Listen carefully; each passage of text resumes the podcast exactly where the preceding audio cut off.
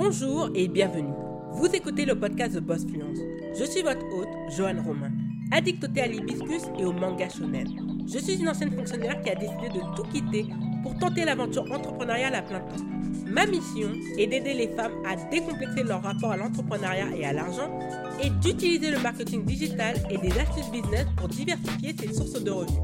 Si c'est votre cas, vous êtes au bon endroit. Soyez confortablement assise, l'épisode du jour commence. Bonjour à toutes et à tous et bienvenue dans ce nouvel épisode de The Boss Fluence. Aujourd'hui, on va parler business, argent en même temps et surtout la thématique est de réussir à avoir ses premiers clients ou clientes avant les 10K. Alors pourquoi je parle de avant d'avoir les 10K Je ne sais pas pourquoi. Tout le monde est dans cette course. Je veux avoir les 10K sur YouTube, sur Instagram. Oui, je peux le comprendre parce qu'effectivement, quand vous avez les 10K, vous avez le droit aux shorts sur YouTube, qui est la nouvelle manière interactive de proposer du contenu sous un format beaucoup plus court, qui s'inspire énormément de TikTok, ou encore sur Instagram, vous avez la possibilité d'avoir le swipe up, c'est-à-dire de mettre directement des liens dans votre story. Donc oui, je peux le comprendre parce que ça va débloquer beaucoup de choses. Mais honnêtement, j'arrête pas d'en parler. Pat Flynn en parle dans son livre Superfans. Vraiment, vraiment, il faut arrêter d'attendre d'avoir les 10K pour obtenir quoi que ce soit, pour que votre business décolle, pour avoir des clients, pour avoir des collaborations avec des marques, etc., etc. Non, non, non. J'en suis la preuve vivante. J'ai décroché mes premiers clients avant d'avoir les 200 abonnés sur Instagram. Donc je peux vous dire très sincèrement, quand j'y pense, il n'y a pas eu besoin d'avoir 10K pour avoir des clients. Il suffit d'avoir la bonne méthode et je vais partager quelques éléments avec vous dans cet épisode. Donc, le premier point, et ça, c'est vraiment très important. Surtout quand on a un business. C'est d'avoir confiance dans ses offres ou dans les produits que l'on vend. Effectivement, vous savez, la confiance dégage une énergie positive et de bonnes vibrations. Donc si au premier abord, vous n'avez pas confiance dans les offres que vous proposez, comment voulez-vous que des personnes puissent se dire dans leur tête, oui, je vais acheter des produits venant de cette entreprise parce que de ce qui se dégage, hein, bon, la personne n'est pas très sûre de ce qu'elle vend. Euh, pourquoi moi, en tant que cliente, je lui ferai confiance puisque elle-même n'a pas confiance en ses produits. Donc non, quand vous créez un produit digital, prestation de service, produit physique, il faut que de la conception jusqu'à la réalisation, vous ayez à 100% confiance dans votre produit dans la façon dont vous le marketez, dans la façon dont il a été réalisé. C'est vraiment très important. Moi, dans les stratégies j'ai confiance à 100% dans le produit que je vends parce que tout d'abord, il fait appel à mon expertise, qu'ensuite, je sais que j'apporte une valeur ajoutée et que cela va pouvoir rendre service à mon client pour progresser en termes de vente, en termes d'audience parce que ce sont des choses que j'ai testées et qui ont marché pour moi. Donc, c'est pour ça que quand je fais la promotion du Strategy Call de façon distillée, via mes épisodes podcast, sur Instagram, sur Facebook ou encore quelquefois sur Twitter, c'est parce que j'ai confiance dans les produits que je vends. Donc, s'il vous plaît, en tant qu'entrepreneur, n'allez pas vendre des produits parce que c'est la mode. N'allez pas vendre des produits parce que vous avez besoin d'argent. Tout le monde a besoin d'argent, salarié, entrepreneur. Tout le monde cherche l'argent, surtout en 2021, post-crise, crise, pardon, Covid. Mais ça ne veut pas dire qu'il faut faire n'importe quoi et qu'il faut vendre n'importe quoi sous prétexte que l'on veut faire de l'argent. Donc non, tout d'abord, s'il vous plaît, ayez confiance en vous et ayez confiance dans les offres que vous proposez. Parce que lorsque vous avez confiance en vos produits, ça veut dire que vos produits sont bons. Vous estimez qu'ils sont bons, qu'ils ont de la valeur et qu'ils peuvent apporter un plus à la cible que vous visez. Par conséquent, cette cible que vous visez sera beaucoup plus touchée par les offres que vous proposez et ensuite sera beaucoup plus sensible et susceptible de faire appel à vos services, d'acheter vos produits physiques ou vos produits digitaux. Donc, de grâce, de grâce, s'il vous plaît. distillez un minimum de confiance dans vos offres. Vous allez voir que ça peut changer énormément de choses. Deuxième point, très important. Rebrandez vos offres, vos produits physiques ou digitaux, prestations de services, si vous en ressentez le besoin. Pourquoi je vous dis ça? Parce qu'avec le Strategy Call, j'ai dû faire un rebranding qui a été salvateur. Je vais m'en expliquer.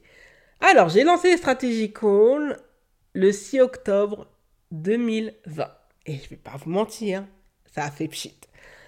J'ai sorti le produit comme ça, euh, pas que j'avais pas confiance, hein, mais il manquait cette substance que j'ai apportée en 2021.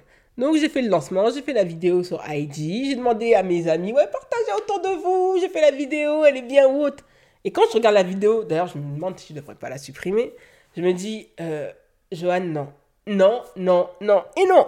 Donc, qu'est-ce qui s'est passé? Je me suis remise en question. Je me suis dit tout d'abord, pour qu'une offre, surtout dans le digital, soit claire, il ne faut pas proposer plusieurs options. Vous pouvez proposer plusieurs options de paiement, mais pas plusieurs options dans la même offre. Et à l'époque, dans mon stratégie j'avais deux options. Et en plus, les gens n'avaient pas profité parce que le prix était très bas. Une option à 100 euros, une autre à 150 euros.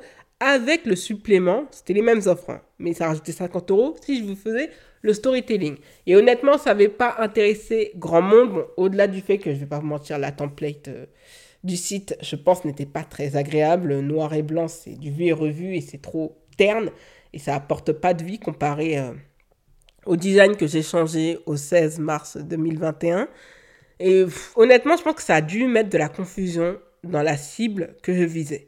Donc, quand il y a du flou, il y a un loup, automatiquement, les gens n'allaient pas payer une prestation de service qui pouvait leur paraître, je vais pas dire suspicieuse, mais euh, pas fiable. Par conséquent, je me suis dit, bon, qu'est-ce que je fais? Qu'est-ce que je fais? Parce que personne n'achète les, services, les produits sont bons, mais est-ce que je peux le marketer ainsi? Et effectivement, je, ne savais plus quoi faire. Donc en décembre, c'est pour ça que j'aime bien les mois de décembre, c'est des bilans et perspectives pour l'année à venir. Je me suis dit non, finalement, je vais faire deux choses. Un, je vais mettre qu'une seule offre. Une seule. Pas besoin d'en mettre 10 000 je n'en mets qu'une. Par la suite, qu'est-ce que je vais faire? Je vais changer le tarif. Donc comme je change le tarif, automatiquement, je suis obligé de l'augmenter. Ça va pas être juste une augmentation de 50 euros, parce que je fais disparaître une offre. Les deux combinés, effectivement, ça faisait 250 euros. J'ai décidé de le faire à 297 euros hors taxe, puisque comme je suis en micro-entreprise, je ne peux pas faire payer la TVA aux personnes. Donc par conséquent, je me suis dit, bah oui, 297 pour le moment, je trouve que c'est le bon prix. Parce que en fait, j'ai changé aussi le temps, parce qu'avant c'était 1 heure. Maintenant, c'est 1h30, c'est 90 minutes. Je suis très clair aussi dans mon offre. Et par conséquent, j'ai vu des changements, j'ai vu des personnes acheter. Tout simplement parce que l'offre était très claire. Il n'y avait pas deux possibilités, il n'y en avait qu'une. Tout était écrit noir sur blanc. Et surtout, ça devait répondre à tel besoin.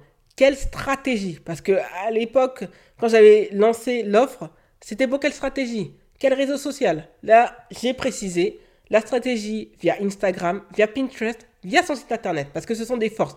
Après, au fur et à mesure, quand je vais gagner en expertise dans le podcasting via YouTube, je vais proposer, bien sûr, d'autres options. Mais pour le moment, je me limite à ça parce que ce sont mes points forts on lance des services sur des points forts, des endroits où l'on sait, on maîtrise le message que l'on veut diffuser et surtout que l'on connaît les rouages. On ne va pas dans des offres juste parce que voilà, j'aurais pu lancer une stratégie pour YouTube, mais même si je suis sur YouTube depuis 2013, je ne connais pas la plateforme à 100%. Et je vais pas vous mentir, c'est que cette année que ça cartonne vraiment. Mais par la suite, il se peut que l'année prochaine, je propose une stratégie via YouTube. Donc vraiment, très important, quand vos offres ont fait pchit, remettez-vous en question et rebrandez l'offre. Apportez un soupçon de redesign aussi, c'est très important, mais rebrandez l'offre, c'est très important. Comme ça, c'est clair, ça répond à des questions. Vous savez comment ça se passe. Et par la suite, comme tout est clair, les gens vont avoir moins de méfiance pour acheter et solliciter vos services. N'hésitez pas à le faire, ça prend pas tant de temps que cela et surtout, vous allez être vraiment gagnant-gagnante. Le troisième point, et pas des moindres, marketez vos offres sans relâche. Alors, pourquoi je vous le dis? Les gens, j'arrête pas de le dire, je me répète, je me répète, mais c'est pas grave. C'est le marketing qui le veut. Le marketing, pour être efficace, il faut le répéter sans cesse. Si vous allez par exemple sur YouTube et quand vous avez une pub qui est bloquée, vous ne pouvez pas euh, ignorer l'annonce, il y a souvent par séquence des entreprises, moi je pense à Asos ou, ou euh, par exemple à Zalando, qui font des offres spécifiques par rapport au basket, pour mettre en valeur les baskets. Et pendant une, période, ça veut dire peut-être deux semaines ou trois semaines, vous allez tout le temps voir ces vidéos. À chaque fois que vous allez sur YouTube, vous allez voir ces pubs. Vous allez vous sentir, oh là là, bon ok, on a vu ça une fois, deux fois, oh tout le temps. Bah oui, en fait, tout le temps pour vous vous souvenez dans vos têtes, dans vos esprits que oui, Zalando, ce n'est pas que des vêtements, c'est aussi des baskets. C'est ça le marketing. Il faut rappeler constamment aux personnes. Tout d'abord que vous existez et rappeler les produits que vous proposez. Si vous le faites une fois de temps en temps, on le fait quand on est vraiment à un stade où c'est vos produits qui vont parler pour vous. Mais en attendant, vous n'avez pas de clients qui en font la promo.